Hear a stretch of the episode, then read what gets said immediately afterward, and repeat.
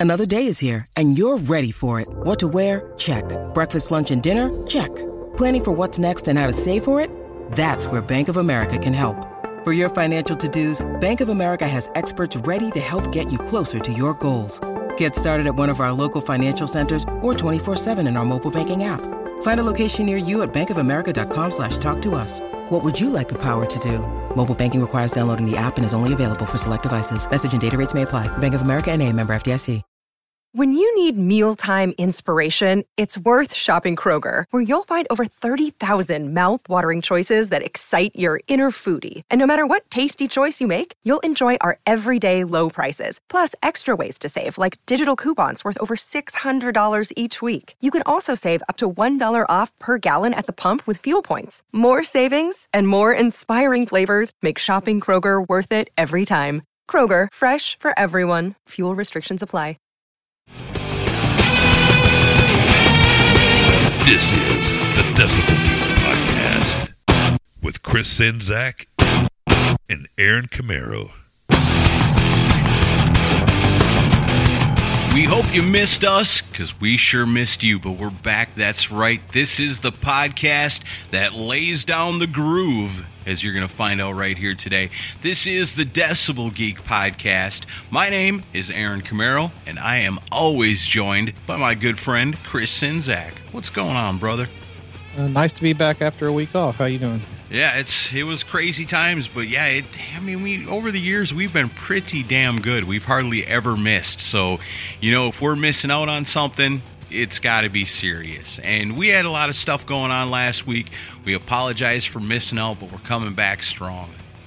Yeah, and you know we we still did do uh, Friday Night Live. If you haven't checked that out, go to YouTube and also on Facebook. But yeah, the replay is always available if you miss it live on Fridays. But usually Friday, 8 p.m. Eastern. And uh, we had a good time with Andrew Scambatti and Earl Skakel last week.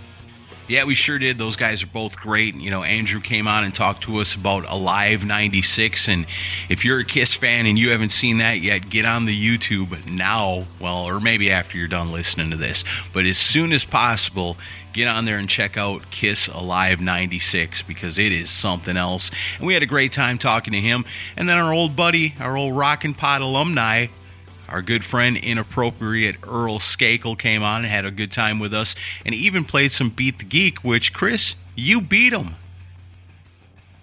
I know it's about time I got a win. I'd been on quite a streak there. yeah, not a good streak. Maybe this is the start of a new beginning for you, a chance to really earn that title. You know, it is Beat the Geek, so it's supposed to be difficult to beat you. Yeah, well, maybe I'll for next Friday Night Live. We don't have a guest. Maybe we can see if a listener wants to go against me. Okay, cool. I'll see if I can whip up some questions. But All today right. we're back for the regular podcast, and there's nothing regular about us because we're always trying to come up with cool and unique angles to talk about our favorite subject, hard rock and classic metal. And I think we've got a good one here today. But of course, before we get to all that, we got to take care of our business. And our business, you know us, it's iTunes reviews, it's Podchaser reviews, it's Facebook recommendations, and basically anywhere else you can leave a review or a recommendation for us. We love it. And when you do it, and all five of them stars are there, we're going to read it on the show, even if they're not all there. But we prefer that they are, which is a good thing because today all the stars are here. and we've got a couple of really awesome reviews. We're going to start with this one. It's an Apple Podcast review. It's entitled it's not all about Kiss. It's five stars. It goes like this I've only started listening to these guys in the last six months. I thought it was a Kiss podcast in the past. It's just a great show about rock music. They cover plenty of ground, including Kiss. The recent look at a music magazine from the 80s was superb, and they really took me back. Glad I started listening, guys. Greetings from the UK and keep up the great work. It's appreciated. And that's an awesome one. It comes to us from uh, Rural Junior, number one, via Apple Rural, Podcast. Huh? I think, it, I think it's Rural Juror. Oh, Rural Juror. Okay. Yeah. He's a yeah, he's a he gets out there and takes care of farmyard disputes maybe. I don't know. That's. I, I, was I was wondering the same thing. You came up with a better idea than I could. I find in defense of the uh, chickens today. exactly. But it's from Great Britain and it's greatly appreciated. So much. Awesome. And we also have a Podchaser review, and this one comes from a familiar name, our awesome friend, Kristen Schimback. You hear us talk about her all the time. We don't have a lot of female listeners, but Mighty K is one of our very favorites. And she gave us a Podchaser review with all five pink stars, and it goes like this This really is my favorite podcast. What you have here are two guys talking about the things that you and I love. You learn a lot from them. They have great discussions, awesome guests. I love to laugh, and they make that happen for us also. Truly entertaining. Chris and Aaron are two of the nicest, most down to earth guys, and they love their listeners and give everything they have to this podcast. We even get a Rockin' Pod Expo every year because of them. I went in 2019 and loved every second of it. Years of episodes with old school rock concert commercials, great interviews with legends who are no longer with us. You will be introduced to music you haven't heard yet, or find yourself falling in love with a band you never thought you'd like because of these guys. There's a lot more, but listen and find out for yourself. I will always be a huge fan of this podcast. And that comes to us from our awesome friend, Mighty K. She is just the coolest, isn't she? Can't get a bigger ego boost than that, right? Yeah. Thank you so much, Mighty K. You're you're awesome yourself. For sure. Everybody's doing something right around here, I guess. Yeah, and it's nice to get a Podchaser review. Podchaser is an awesome site, guys. We don't get paid by them to say it. Just check them out. It's like IMDb, and you can leave you can leave reviews on individual episodes. That's the coolest feature, I think. Yeah, so if you find one like today that you might really like, you might want to just leave an individual review about this week's episode. So go ahead and check that out. And like I said, you leave us a good review, we're going to read it on the show. So you get a little extra for your time. It's good stuff. Yeah. We really appreciate it. Other people that we greatly, greatly appreciate are the people who take the episodes once we release them. We always make the announcement on Facebook or on Twitter. And if you take it and share it or retweet it, then you're going to become an honorary Geek of the Week.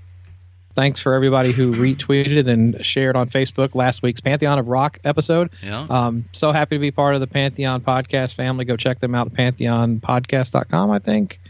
And uh, yeah, Geeks of the Week this week are Adam Cox, Rock and Ron Runyon, Decibel Geek TV, Sit and Spin with Joe, Cobras and Fire podcast, Bill Elam, The Bakery podcast, Aaron Baker, David Glenn, Shay Hargett, Jeffrey Mendenhall, Christian Swain, Pantheon podcast, James McElhenney, Doug Fox, Grayson Gallegos, Keith Rockford, Alan Deshawn Sticks, Deckman, and as always, The Mooger. Fooger. That's right. As proud and happy as we are to be a part of Pantheon Podcasts, we are so proud to have such awesome friends out there like our Geeks of the Week that get out and share and retweet these episodes. If you want to be an honorary Geek of the Week, you do the same, and we'll be reading your name right here next week.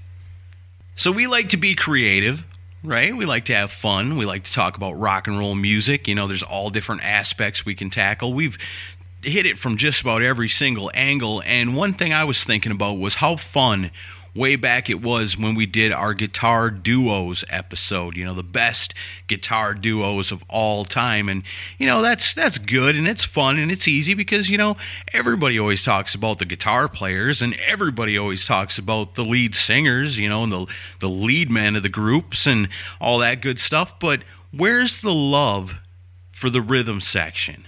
What about the bass player and the drummer? Today, we're giving the rhythm section their much deserved love and attention. Yeah, but I mean, at the same time, when filling out the list of possible picks, I was like, there's a lot of really well-known people in here. So, um, but yeah, it's as far as the rhythm section as a unit, you don't really hear a lot about that. But uh, as we go along, you're going to be like, oh yeah, oh yeah, oh yeah, and so, and I yeah. think uh, the way you you came up with this idea, like to we're going to do this kind of draft style and uh, i guarantee there's going to be some pissed off people but hey that's, that's what a discussion show is all about Uh huh. Good old dun dun dun dun dun dun dun. Yes, it's time for the Decibel Geek Rhythm Section Draft. That's right. What we're doing today is we're going to go through and draft style. Chris and I are going to put together our top 20 rhythm section combos of all time in rock and roll. So this is going to be a prestigious list by the time we're done. We're going to start things off. We're going to flip a coin. One of us is going to get to go first. One of us is going to get to go second, and we're going to go all the way up to 20 and we're going to list as we go on the spot, on the fly, who we think are the greatest combination of bass and drums of all time in rock and roll. Do you happen to have a coin handy, Chris? I can get one. But real quick, so so essentially, this is going to be our each of ours top ten when this is done because we're each picking ten, right? Right. Yeah, but if you pick somebody that I would have added to my list, certainly they're off Oh, the yeah. board, and I'm out of luck. I've got a quarter right here. All right. Well, I'm going to trust you, and I'm going to call tails. Okay, well here, here you hear that? That's a real coin. Okay. So you're calling tails. Let's hope I can uh, get this not to fall off the desk here. It's heads. All right. Well, Chris, you're going to go first. So you are going to name the number one all time because there's no place to start when you do a draft but at the top. So we're going to start at the top, work our way back to 20. All right, Chris. So here we are on the spot. Number one, you won the coin toss. And so who is the number one rhythm section in rock and roll history? So this is so, and I'm sorry to delay and, and stall here, but it's just this is hard. Yeah, because it's it's really like, do we go with our favorites and like what they mean to us, or do we go on technique or what they mean to the band? Because some of would- these, there's like some of my picks are going to be because they will they actually carry the band in my opinion. Yeah, yeah, definitely. And I think I think it's going to be a little bit of a blend of both. You know, kind of like when we did the Rock and Roll Hall of Fame. There's going to be, you know, you can't do this without these guys, and there's going to be. I really want to sneak these guys in. Okay. I'm sure. right. But I mean, for number one, I think you kind of got to go with, you know, what would the world agree with? What would the world agree with that you agree with? I mean, who do you think is your number one? Well, it, so it comes down between two two duos that that came to mind right away. I'll go with the first one because I think I might be a little more of a fan than you so I- of of this band. So I'll pick this one. I will go with Geddy Lee and Neil Peart. That's in my top three for sure. I can't disagree with that. When I looked at this too, I, I had three that came to my head right away. And Geddy Lee and Neil Peart, without question, are one of the, if not the singular greatest rhythm section of any band of all time. These guys were such a huge important part to Rush. First off, there's only three of them. So that makes what Yeah. those guys do that much more important. So there you got two thirds of the band are your rhythm section. Pretty important. Yeah, and there's like no there's no two guitar twin guitar thing, and also Geddy deserves so much credit because he's doing the bass, he's doing the vocals. Hell, he's even doing keyboards and vocal and, and bass on some songs. Yeah. So yeah, I'm definitely not going to disagree with Geddy Lee and Neil Peart at number one. I had them at number three, but I mean, any one of my top three could be interchangeable. I think. Yeah. All right, good way to start. Well, then I'm going to go for the second pick in the rhythm section draft with what I originally had as my number one pick, which to me it's unquestionable, except for these top three. it's so hard. It's so hard to do this. Think about it, people. Think about it yourselves. Who is your number one? It's difficult to choose, but I'm going to go with the incomparable duo of Geezer Butler and Bill Ward of Black Sabbath. All right. Well, yeah, they're they're up there for me too. Top three? Uh, for me, no. Um, Wow. top five. Definitely number one for me, and the first duo I thought of when we decided to do this. All right, so you know, I mean, hard to argue either one of those, one or two. I don't think anybody Right. would really disagree with that too much. But uh, what do you got for number three? Well, this is the other duo that came to mind immediately that you just have to give it up for, and that's John Paul Jones and John Bonham. I agree with that. I agree with that. I mean, I've got them personally at one, two, three, four, five. Mm-hmm. But top five is top five. You know, I can't argue with that. I'll I'll go top three with them. It's hard to argue that, you know, because John Paul Jones and John Bonham were such a huge part of that band. I mean, sure you got Jimmy Page and you got Robert Plant, and that's always going to be the focus of Led Zeppelin, but when like you said, when you talk about two guys that anchor the band and anchor the songs, it's hard to argue with anybody being more important in that category than John Paul Jones and John Bonham. So I had him at five. You're going to Well- put him in at three. I'm cool with that. and and to, to give two examples of like things that stood out for me when I thought of them, as far as great work between the two of them, listen to Ramble On. hmm Um, the bass line on Ramble On is just so beautiful, It- and it's he's doing something so independent of what Page is doing on the guitar, and it, it gives a completely different color to the song. Obviously, Bonham, I can just say listen to the entire catalog because his Right. work stands out so much. But it's Ramble On is the first one that comes to mind, and the other listen to the pre-chorus slash chorus of um, Immigrant Song Yeah. and because Bonham's drumming on that is incredible, and and John Paul Jones's bass is just going like do do do do do do do do do do do do. It's just going all over the place, and you know that's yeah. They I think they they're at the top of the heap for me. I'll agree with that. No problem putting them at number three. Well, then I'm going to go ahead and go with who I chose on my list as my number two rhythm section, bass and drum duo of all time. And I mean, if this ain't at the top of everybody's list, I don't know. You might be listening to the wrong podcast. But for me, at number four, I'm going to go with Steve Harris and Nicko McBrain of Iron Maiden. Yeah, they were in my top five also. So, so far, you know, as difficult as this is, it's not really that difficult because, you know, when you're talking one, two, three, four like that, it's it's all pretty easy. I don't think anybody can really disagree with this. I mean, Steve Harris, Nicko McBrain, I mean, come on. You don't get much better than that. Yeah, I mean, incredible work, and I mean, there's a lot of Maiden songs. I mean, Maiden's known for the great leads and Bruce's high vocals, but there's a lot of songs that those two carry, especially Steve Harris. I mean, he's the the primary songwriter in the band, so it's just, and you know, I love, but I I'm still partial to the earlier pre Nicko stuff in Maiden, but it's. I mean, it techna- technique wise, I mean, you don't get a better duo than those two. Well, and then you think about some of these, and this definitely applies for Steve Harris and Nicko. But if you could take like like Michael Wagner does when we go visit him, and he's like, "Hey, check out this song," and he's got it all on the board, and he's bringing down certain things and bringing other things up. I could sit and jam on Iron Maiden all day if it was just the bass and drum tracks. Oh yeah, I mean, they're songs within themselves. And so I think that's kind of important in this, and I think that deserves them a spot in the top five, and it does at number four. So that means you're up next. I don't know. We're going to start diverging here a little bit. I mean, one, two, three, four is pretty easy. Yeah, well, well, I'm going to pick the one that everyone probably knew I was going to pick to start the whole thing, which I think you even told me on the phone earlier that you knew this would be my first pick.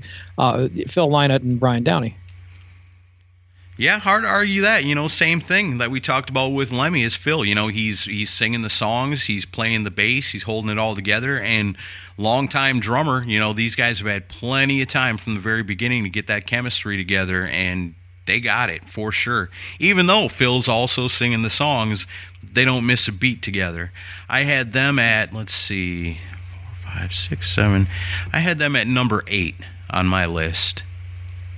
A top ten that's hard to argue with. But Yeah. uh, and you you know, Thin Lizzy's known for a lot of good changes on the guitar position throughout the years, but you know, Phil and Brian were the constants through the whole thing. And um, you know, Brian was there right from the beginning, but I don't know, there's so many so many great songs. Like if you just want to hear the best example of those two working together to me, and I know our good friend Luke Carl will agree because it was his favorite live album, uh, Thin Lizzy Live and Dangerous. Listen to that one. Yeah, for sure. And I think there's something to be said too for the longevity of a rhythm section partnership like that because there's there's some great bass players out there that I go, eh, they played with a lot of different drummers and didn't really have a lot of time with one or the other. Right. And then I look at it and say, well, there's a lot of great drummers out there too that had a smattering of all different kinds of bass players that they played with, but never really had that one guy with any type of a run.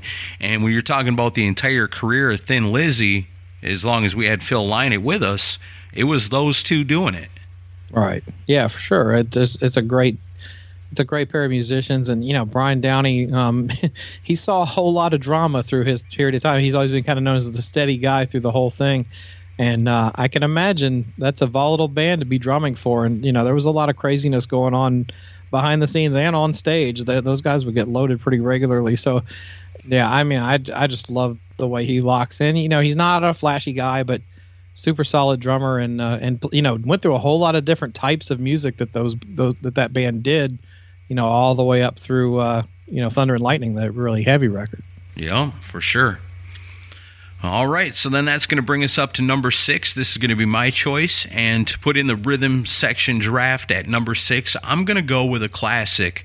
I'm going with Roger Glover and Ian Paice of Deep Purple. Had a feeling you would pick them. You know what? Those guys have written so many great songs over the years.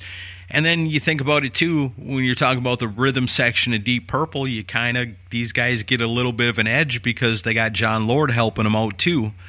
But I mean, just too many great albums, too many great songs, long partnership. These guys are longtime friends, still doing it today. You got to put them right up there.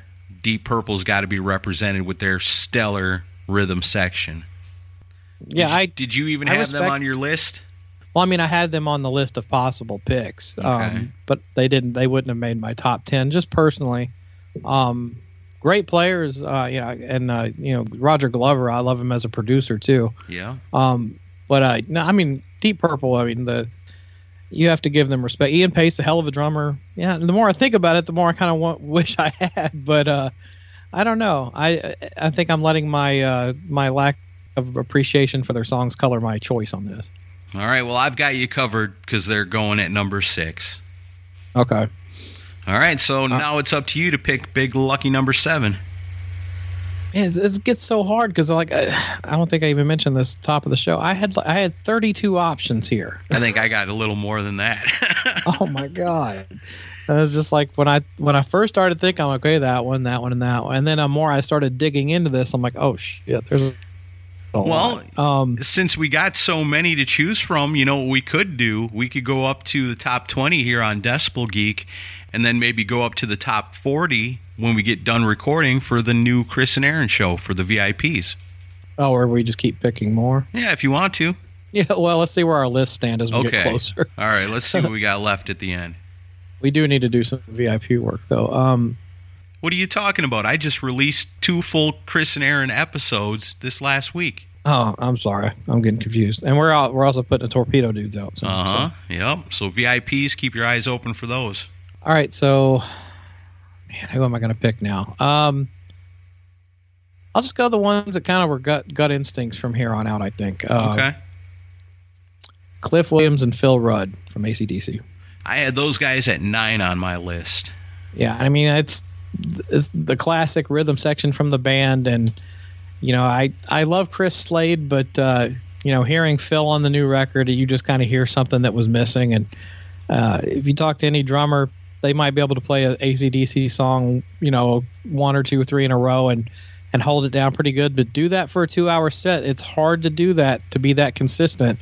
And Cliff Williams is not a flashy player, but those two together, man, there's magic there. Yeah, definitely. And I think that's what I was looking at putting those guys top 10 for sure anyway, because again, you know, it's Angus, it's whoever's singing, whether it's Bon Scott or Brian Johnson, and it's uh, Malcolm, you know, that always gets, it's the three guys up front that always get the, uh, the focus in ACDC. And hardly anybody ever talks about Cliff Williams and Phil Rudd, but take any ACDC song and take away the bass and take away the drums it's cool, but it's not what it is. You know, these guys are the engine behind ACDC. The guitars, awesome. You know, the riffs, killer. The songs, great. The singing, cool. But without the rhythm section in ACDC, they're nothing. Nothing, I tell you. And so, yeah, I definitely agree. Cliff and Phil deserve to be in there. Cool. So I, I took one you wanted. yeah, you've taken a bunch I've wanted already. So far, out of my top 10, I've only got three left between the two of us. So I'm going to go with my highest ranked duo that I've got left, and that is Michael Anthony and Alex Van Halen at number eight. That's very cool. Yeah, I, I, they were on my list of possibles also. Yeah, you got to have them. You can't do this without them. Van Halen, I mean, they're, again, you know, David Lee Roth and Eddie Van Halen. What else is there? Look behind the curtain. This is what holds all these awesome songs together. Individually, I think Alex Van Halen is definitely considered to be one of the greatest drummers of all time.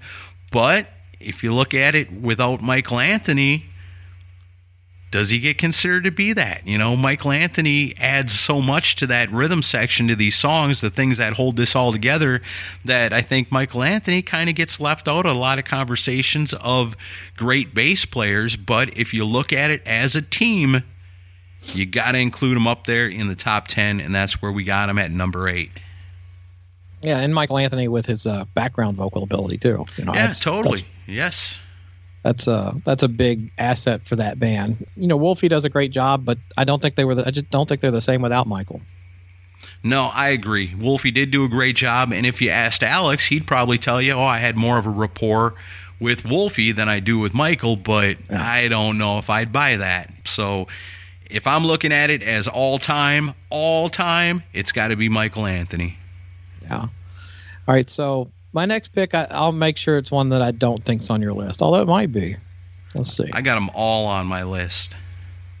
I know you're not a big Queen fan, so I'm going to take John Deacon and Roger Taylor. Hear that? That's me writing them down on my list because I didn't have them on the list. I knew it.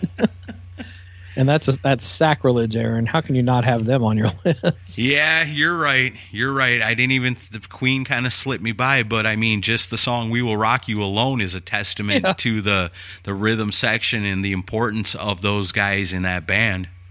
Well, and another one bites the dust. I mean, the the song's yeah. driven by Deacon's bass playing and also uh, under pressure. You know, that's a that's yeah, a great bass yeah. song. I kind of feel bad that I didn't have them on my list now, but yeah, Queen definitely deserves to be in there.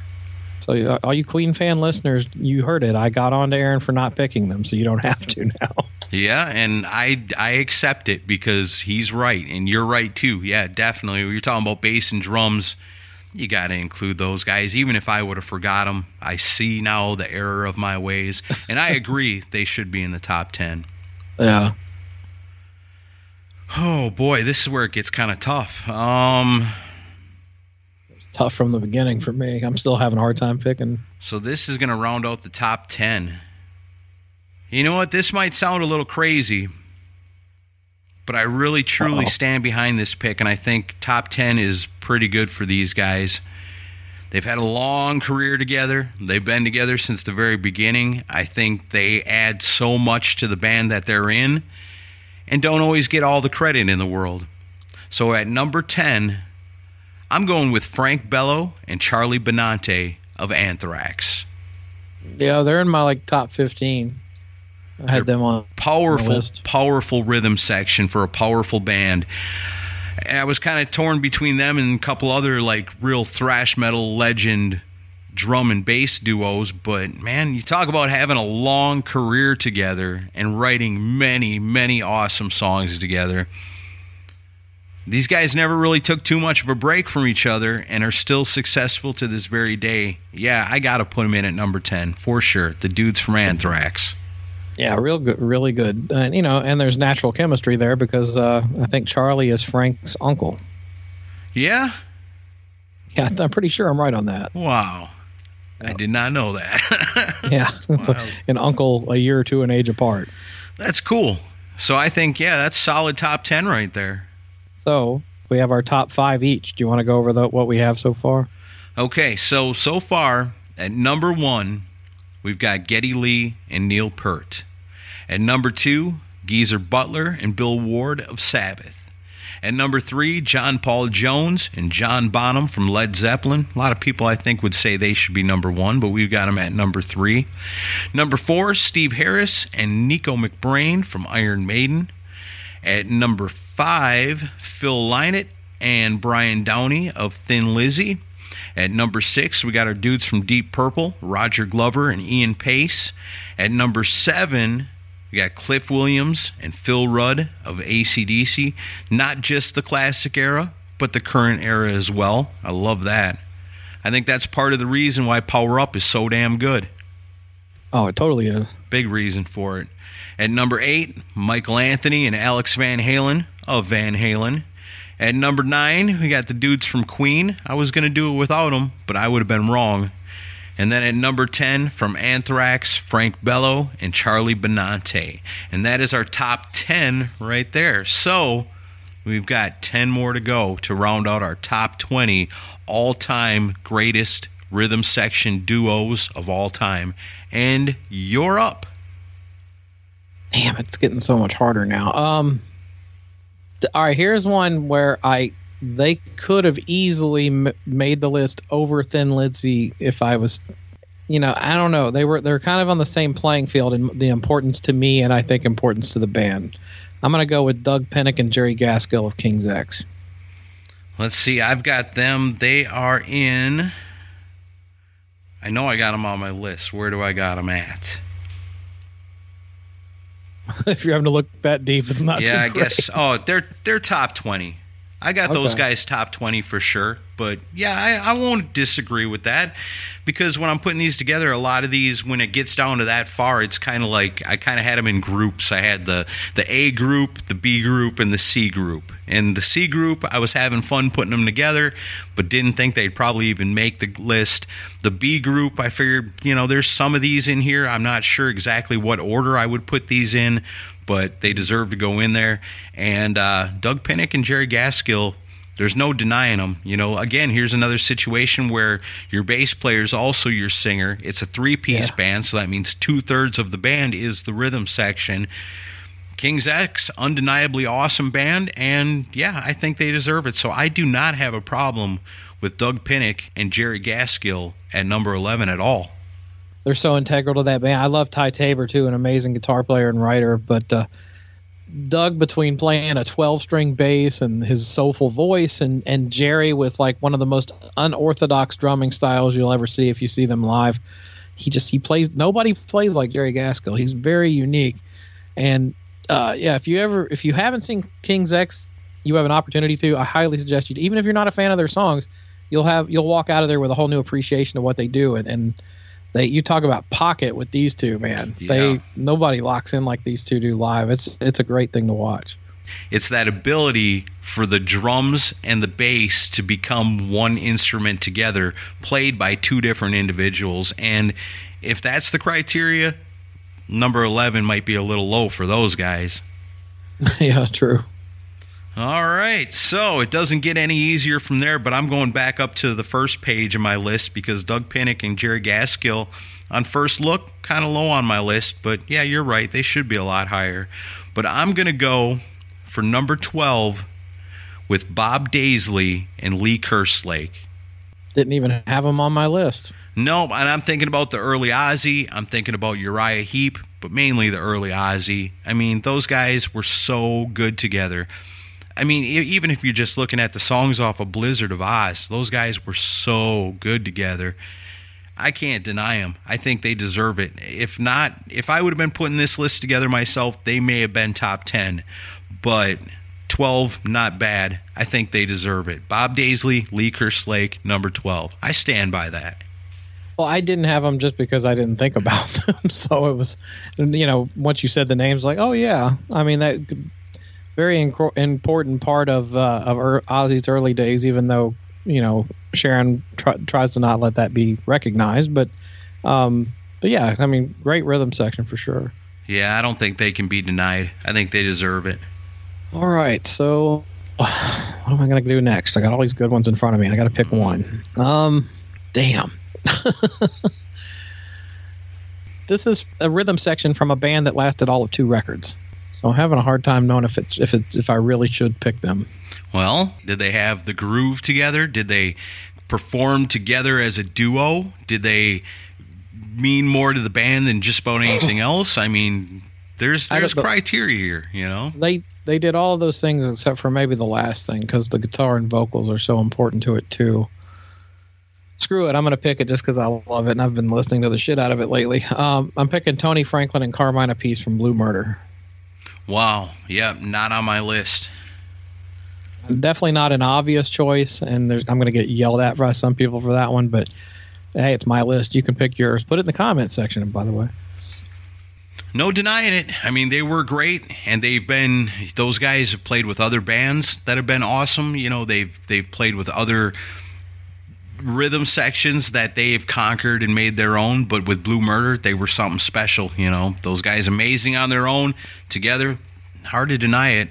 But if you're going to do that, I'm going Rikki Rockett and Bobby Dall. Oh, God. No, I'm just kidding. you sure you're kidding? yes, I'm sure I'm kidding. They're oh, at least down at number 20. That's terrible, man. I know, I know. I'm just joking. I love them guys, though. Yeah, nice guys, but come on. I still got a lot of list well, between here and Poison. I've got another. Well, one of my other picks is I'm sure some people, some musical snobs are going to hate me for it, but I'll, I'll hold off for now. Okay, yeah. Everybody build up your hate because it's coming. I was just kidding about the poison thing. yeah, I'm not about this one. All right, so it's up to me at number 13. Oh boy. Um man, so many good ones. I'm going to go Tom Araya and Dave Lombardo from Slayer. Hmm. I know you're not the big Slayer fan that I am, I guess. I'm not the biggest Slayer fan, but I don't think you can deny. Again, here's another situation where the bass player is also singing and being the front man for the band, and he's teamed up with one of the greatest drummers of all time and together they can lock it in. So when you got Slayer and there's all kinds of insane stuff going on in the guitars, you got to have something to hold that all together. And so it's got to be a powerful rhythm section to be able to do that. Otherwise, the crazy guitars go off the chart and it's unlistenable. These guys make Slayer listenable. I think at number 14 is a fair place to put them. Tom Araya and Dave Lombardo of Slayer. I mean, you can't argue that they're good players. I mean, especially Lombardo. He's like, you know, I think Lombardo, chop for chop, is probably the best thrash metal drummer ever. I mean, he's he's great. But Araya is bass. I mean, he's a solid. It's plus he's the singer and the primary songwriter. So I mean, that's uh-huh. or is Kerry King the main songwriter in that band? I can't remember. I don't know, but I know if it weren't for those guys, I don't know if Slayer would even be listenable. It'd be insane. That'd be like listening to Vinnie Vincent guitar a cappella. It'd be awful, you know? So the power of that alone at least gets them in the top 20. Well, you, you can listen to that Vinnie Vincent a cappella thing. It's called Speedball Jam. I will not. Thank you very much. It's, uh, it's like $350 on his website. All to give yourself a terrible migraine headache. No. Yeah even when I was at my biggest nerddom for Vinnie Vincent, I couldn't get through that. You want to take a break for a second and talk about something that's related but maybe not related? When I'm looking at the top 10 and I'm looking at these top 20 and all these different teams we're looking at, I've run across some that I thought, well, I'm not sure which one it goes with. So I know one of your favorite bands of all time, and I'll use this as an example, is the Ramones. So you got Dee Dee mm-hmm. Ramone, who was the bass player for the majority of all the good stuff. But he played with Tommy, he played with Marky, and he played with Richie.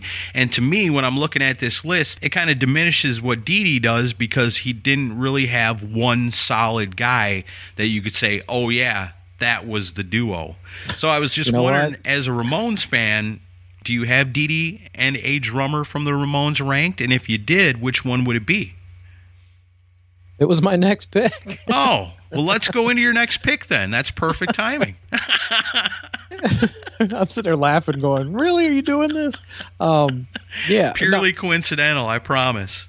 Yeah. Well, you know, and and I had the same thought though because you know multiple drummers, but and a lot of people would want me to pick Dee Dee and Tommy because Tommy was the original, right? And and Tommy's very important to the original Ramones sound. However, my favorite version of the Ramones are the Marky years. So, I and I think Marky was a superior drummer. I still think that. And you know, he, the way he locked in with Dee Dee, like listen to the uh, "It's Alive" live live album, and you'll hear those guys just kicking ass together. And uh, yeah, and also Marky left, and then Richie came in, and Richie was with him for a little while, but then Marky took over for the whole rest of the band's run. So I, I consider Marky the quintessential Ramones drummer, and they absolutely were going to make my list. I know some people are probably rolling their eyes at that, But I mean, God, I mean, how important are the bass and drums to the Ramones? I mean, they're hugely right. important. True. Yeah. And um, and uh, you know, Marky does a does a great job holding it down. And then Dee Dee, probably you know the best songwriter out of the group and wrote most of the bigger songs for them. So you know, they were they were a no brainer for me. I don't really have too much of a problem with that. The only reason I didn't have him really ranked is because, like you said, you know, he's played with three different drummers. How do you pick the best one? Let me ask you this: Is Metallica represented on your list? Do you think they'd make the top twenty? Not for me. No. Because I mean, you got Lars Ulrich on drums, but then you got to decide which one's the best. Is it him and Cliff, him and Jason, or him and Robert? Well, I mean, if I'm viewing the true rhythm section of Metallica, I think you're looking at Lars and James. You know, I, I like I because the bass has always been more of just a mimic of the guitar on Yeah. in Metallica. So really, and most of the songs are written by Lars and James before they get brought into the rest of the guys. So that's why I didn't even consider them. Okay. And then, of course, another one that you'd have to look at is the three different rhythm sections involving Gene Simmons. You got Peter Criss, Eric Carr, and Eric Singer. Now, I don't know if any one of those makes the top 20 of all time, all rock bands, but out of the three of them, which one do you think Gene makes the best rhythm section with? To me, and this is just my opinion, the early years with Peter Criss. Yeah. And it's cool because it's unique because you got Gene Simmons coming from kind of a, a Beatles place, and you got Peter Criss coming from the swing drumming big band stuff. And it really kind of creates something unique for, you know, the, the vocals and the guitar to be laid on, on top of. So you basically you got a foundation that you're putting the pretties to. You add the pretty vocals, the pretty guitar, you know, that enhances the song. But the song itself is always going to be the bass and the drums at the core of it with a band like Kiss. And so when I was looking at it, I think, man, you know, them early years so cool and so unique, but I mean, a lot of the stuff he did with Eric Carr in the 80s was really solid too. But even nowadays, I would almost venture to say that he has more of a connection with Eric Singer than maybe he did with either of the other two. Well, I'd say he maybe he locks in better with Eric Singer now, but and a lot of this is not either of the Eric's fault, but it's the true it's the true fact that Gene became less experimental and became more of just a pocket root player Right. after the Peter Criss early years, and that. And I and I hate to say it, but I think it's more the result of laziness than anything, you know, um, because those first few years with Kiss, especially the you know not so you know the albums had certain stuff on them that you could hear them do this stuff, but watch the live shows like the Cobo show, the Winterland show, and he's doing a lot of experimental stuff and like he it's almost like ignorance was bliss because he wasn't a schooled player. He was just going off what he heard in his head. I always one quote of Gene's that always stuck with me that explained the way he played in the early days was that when he would write up bass lines, he would think in terms of hearing a horn section play it. So Yeah. when you have, if you imagine his bass playing in the early days, you can hear that because it, it's definitely more like I don't know, it's just more adventurous than a regular root pocket player is. So Right. Peter kind of got the benefit of that, and also Peter bringing a completely different style into a hard rock band.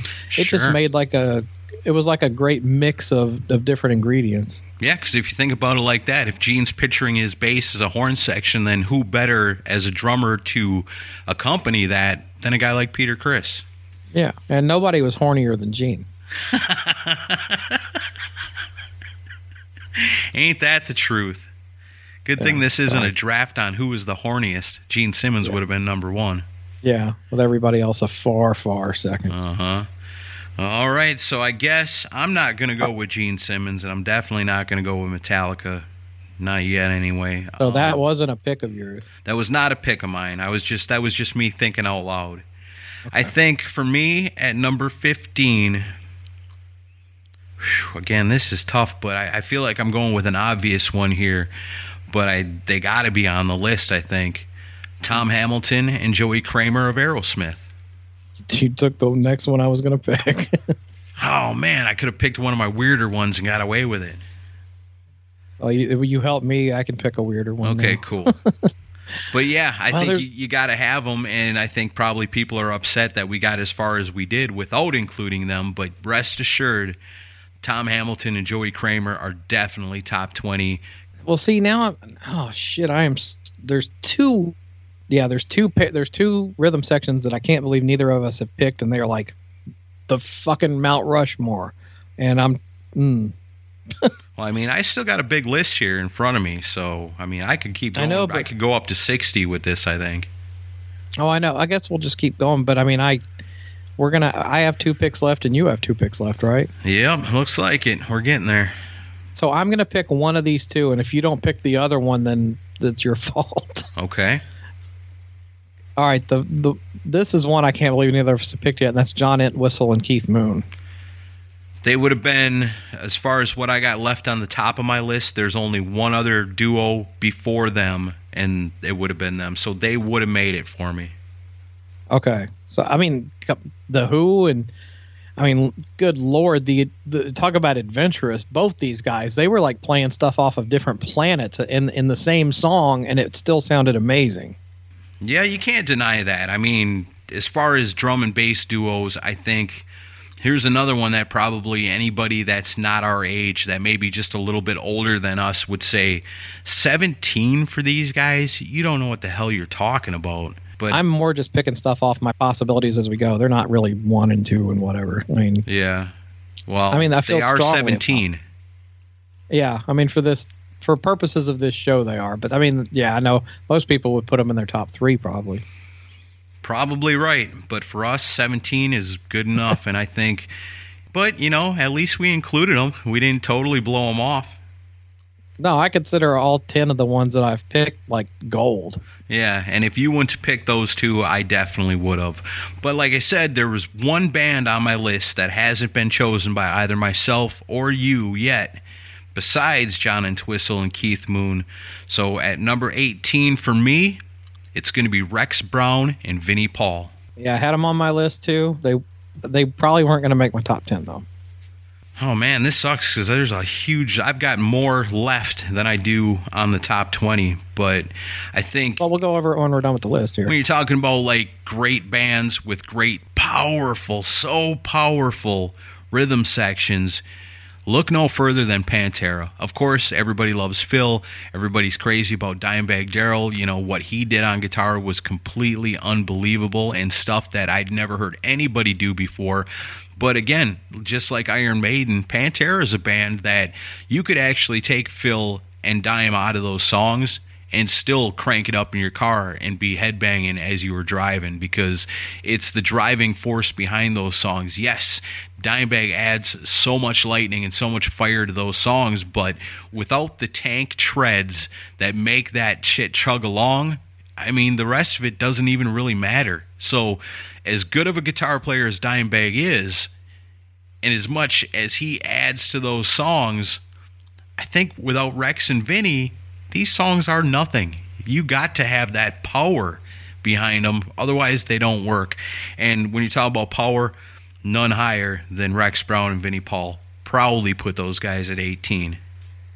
Well, I mean, they deserve consideration for the fact that you know Pantera was well when you know I, I'm not including the first three records because they were very different, but you know once Cowboys came out, you know the the, the term groove metal got kind of coined, and it was because of them.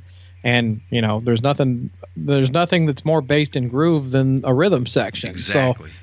You know, and like Vinnie Paul, uh, he doesn't get a lot of uh, praise for his drumming, but good God, I mean, like those songs benefited so much from his playing. Just, just listen to Domination. That's just one of the most powerful groove metal songs there is.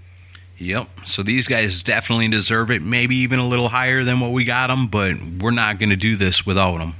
So you got Right, so I- one more, man. Number 19. You've got one and I've got one. So this is it. I've got a massive list left, left over here. And I know you do too. But we've only each got room for one more. And these are going to be the most difficult ones because I look at the, what's left, you know, and go, man, how do you choose?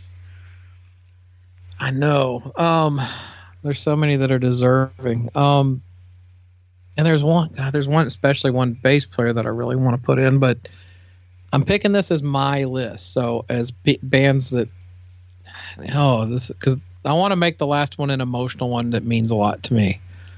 Um, because it's more about what I'm into. So one thing that and I'm I don't think I bet these guys didn't even make your list, but although maybe they did, but I've really gotten into this band's 70s material hardcore lately and the guitar player gets pretty much all the praise but god damn is is the rhythm section not a huge part of it? And i'm talking about dusty hill and frank beard as ZZ top. Yep they would have been within my next six picks if not. Oh really? Yep for sure.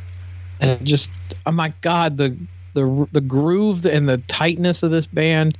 And like listen to uh you know jesus just left chicago and la grange and all that early 70s that stuff from the 70s they were just so damn i mean yeah the 80s was a cheesy time for them and you know forget about I don't, i'm not even including that part of their career. The la- or the last couple records they put out really just what a hell of a rhythm section and mm-hmm. it's another one of those bands where it's three people so yeah. you really got a lot to hold up to so yeah i gotta i'm gonna end my list with that and i know there's people that i'm i'm pissed at myself for not picking but we'll go over them in a second yeah, you got to have ZZ Top in there for sure, without a doubt. Like you said, I wonder if looking at this now, and it hadn't really dawned on me before, but there's a lot of situations in here where the greatest rhythm sections are coming from three piece bands. Yeah. I wonder if just like being in a three piece band levelates you that much more or makes you that much more noticeable or how that really works. But it definitely seems to be kind of a returning theme on our list so far here on our top 20 is when it's two thirds of the band, man, the rhythm section becomes very, very important. And yeah. yeah, few better than Dusty Hill and Frank Beard. If you look at all the criteria we're looking at, long career, yep, accomplished a lot together. Yup, major part of their band, most definitely. They got it all. You know, if these guys aren't in the top 20, then I think we're doing something wrong. Yeah, definitely. I mean, I think we're being pretty objective considering we didn't pick Gene Simmons and Peter or whoever. You know, I mean, that's, I'm sure most people, oh, of course they're going to pick Gene and Peter, you know, but we, I think we've done pretty good so far. Yeah. And I think in the idea of making it fair, and not, you know, being too personal about it. For my number 20 pick, I'm going to go with Todd Chase and Michael Lean from Tuff. Oh my God. I'm just kidding. I'm just kidding. They are on my list. oh, jeez. Okay, Stevie appreciates you. Oh man, it's so difficult now at this point because there's so many left that I'd love to pick. Um, wow. You know, I kind of look at Lemmy, you know, but he did so long with Phil Taylor and they were awesome together. But then That's was, I thought you would have picked them. There's a whole nother side of it where he was with Mikkey Dee for so long and he was so awesome with him too. So it's not like you think of Lemmy and it's just one guy. It's it's one out of two. So that kind of knocked them down. I looked at Peter Steele, you know, Type O Negative, and but I mean he a long time Johnny Kelly, and then before that a lot of their classic stuff was with Sal a, a uh, Bruce a Bruce Abruscato, I think is how you say it. You're on your own with that one. I don't know how to say his name either. I think that's how you say it. If I look at my list the way I've got it now, and I go with the top one that hasn't been listed, I hate to do it. I want to go to the, with the one below that but you kind of have a hard time not including these guys. And I think people would look at me funny if I didn't. All right. I guess, I mean, just to be fair and just to be right, I'm not the biggest fan of this band by any means, but you cannot deny the rhythm section of the Red Hot Chili Peppers. Look at Flea and Chad Smith. Maybe not a technically a Decibel Geek band. I mean, they hmm. have done some really rocking stuff over the years, but I just don't think you could put this list together without including Flea and Chad Smith. Individually, amazing. Together, they're perfect, you know, for what they do and the bass and the drums are such a huge part of that band is another thing that goes along with that so they don't have you know a blistering lead guitar player in the red hot chili peppers they've got good guitar players over the years but yeah. they're mainly known for bass and drums and so for if you look at long career together yep they sure did you know wrote a lot of great songs together but as far as being the most important part of the band it's the rhythm section with the Red Hot Chili Peppers. And so I'm going to give the 20 spot man, there's so many other ones I love. I mean, there's there's other teams on here that the bands that they play for I love so much more than the Chili Peppers. But if we're just being honest and we're just talking about rhythm sections and the team of the bass and the drums, at number 20, I'm going with Flea and Chad Smith. Is that wrong? No, it, it's actually a smart pick because, and like they wouldn't have made my list, but I've always said about the Chili Peppers, like the drummer and the bassist are amazing. It's too bad they don't have a good singer or a good guitar player. I've always said that. I don't mind the singing so much. I think dude's a decent singer, but I mean, yeah, Ugh. they could use a really kick ass guitar player, but that's not really what they're going for. Well, the, only time I liked the guitar playing in the Chili Peppers was the One Hot Minute album they did with Dave Navarro. See, and, and I'm not even a fan of that because I don't think the guitar playing's that quality on that album. I like that it was thicker sounding and heavier, but the songs were not great. There wasn't much good stuff on the record, but no. But Anthony Kiedis, I think, is one of the most overrated vocalists in music history. I think it would be difficult for a really, really good guitar player to come in and be a part of the Red Hot Chili Peppers because the rhythm section is so powerful and drowns out just about anything else around it. So well, I think I'm. I think my my biggest gripe is not so much the ability of the guitar player as it is. It almost sounds like they intentionally try to make the guitar sound as puny and tiny as possible. You know, the guitars always sound so weak on their records, and I almost like, is Flea the Lars Ulrich of the Red Hot Chili Peppers, where he goes in, he's like, turn their guitars down two dB. You know, I don't know. Maybe it's just that Flea Maybe it's just that Chad Smith and Flea together are so freaking powerful that Ace Frehley would sound like garbage in the Red Hot Chili Peppers. You just can't stand next well, to I'd those like to, guys. I'd love to hear Flea and Chad Smith do a side project and do like a, a hard rock or a metal band.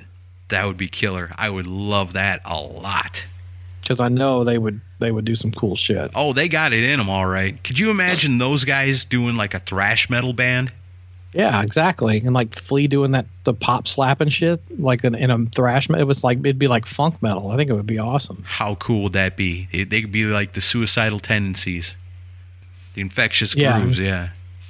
Well, that's why I like Robert Trujillo because he's he's the guy that does that. He's basically like what it would be like if Flea played that stuff. But I think overall, looking back on this, I think we've done pretty well. I don't think there's anything too outrageous on here, and uh, I think we covered a lot of good people. Is there plenty left? Oh, yeah, there's a lot left. Well, like I said, maybe you and I slide on over from here to do a little Chris and Aaron show and round out the top 40. We can knock that out real quick and have a whole new episode up for you guys. Okay. And, well, and if, yeah, if you're on page, go to patreon.com slash decibel geek and sign up to get that. And, uh, and there's, oh, I want to say it so bad, but there's like a couple of picks on here that I'm like, why the fuck didn't I pick them? So, that'll be fun. And uh, obviously, when you get this episode, uh, either on Twitter or on Facebook or wherever, leave in the comments section what we got right, what you think we got wrong, and what you would have picked. Yeah, who did we leave out of the top 20 that you would have put in? We want to know. Leave it in the comments section. Let's get that conversation rolling over there on our Facebook page because that's where it's happening at. Like us on our Facebook page. You get in on the conversation. We like that a lot. It's a lot of fun. It's like a big rock and roll party over there, and we're all talking about it. Then head on over to Decibel Geek TV on the YouTube. Rock and Ron's got it happening over there. If you missed any of the Friday night lives we've been doing, that's where you can catch up on it. He's got those in the archives now, along with a bunch of other cool stuff we've been doing. And uh, yeah, we got some cool stuff coming up again this Friday night. But like Chris said, if you want to hear part two of what we're doing here with this draft with these awesome, awesome rhythm sections, then you got to become a Decibel Geek VIP. And you do that by going to Patreon, looking up Decibel Geek Podcast, and joining in on it. It's very, very inexpensive. But there are, like I said, I just released episode 112 wow. of the Chris and Aaron Show so there's 112 episodes of that available, and those are usually about an hour long, if not longer. and we also got the Torpedo Dudes going on, which is our very own Kiss podcast. They tell me it's the greatest Kiss podcast in the history of Patreon. It is. That's what I hear. As a matter of fact, the only one, but yeah, right, yeah, it's the only one. But uh, the very next release for the Torpedo Dudes is super secret awesome from the archives, something I forgot that we had. It's very cool, and the Kiss fans are to love it. all the extras and all the fun, the Torpedo Dudes, the Chris and Aaron Show, and so much more, head on over to patreon.com and become a Decibel Geek VIP. And while we're at it, I want to tell you guys this do us a favor head on over to Pantheon Podcasts, give them a like, and tell them thank you for partnering up with the Decibel Geek Podcast. They'll be super impressed with that. Yep, yep. All right, you ready to get on over to the Chris and Aaron show and finish this thing off? Yep, I'm getting in my car right now. All right, well, for everybody else, we'll see you next week. See you.